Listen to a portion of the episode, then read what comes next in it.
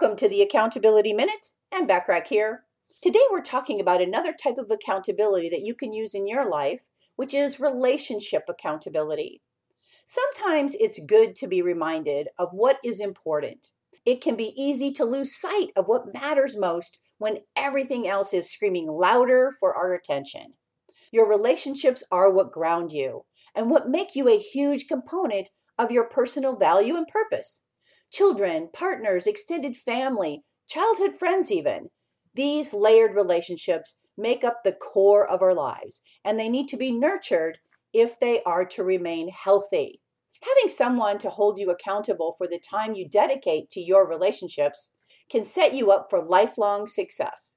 This could be as simple as an assistant that is tasked with reminding you to bring home flowers for your spouse or scheduling a date night with your spouse.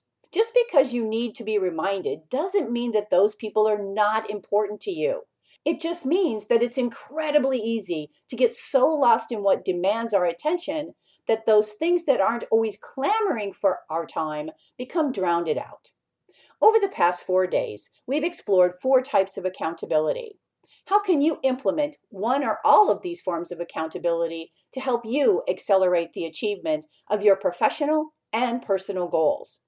You can review four different types of accountability coaching options and decide which one might be of most value to you so you can achieve your goals and enjoy the kind of business and life you truly want.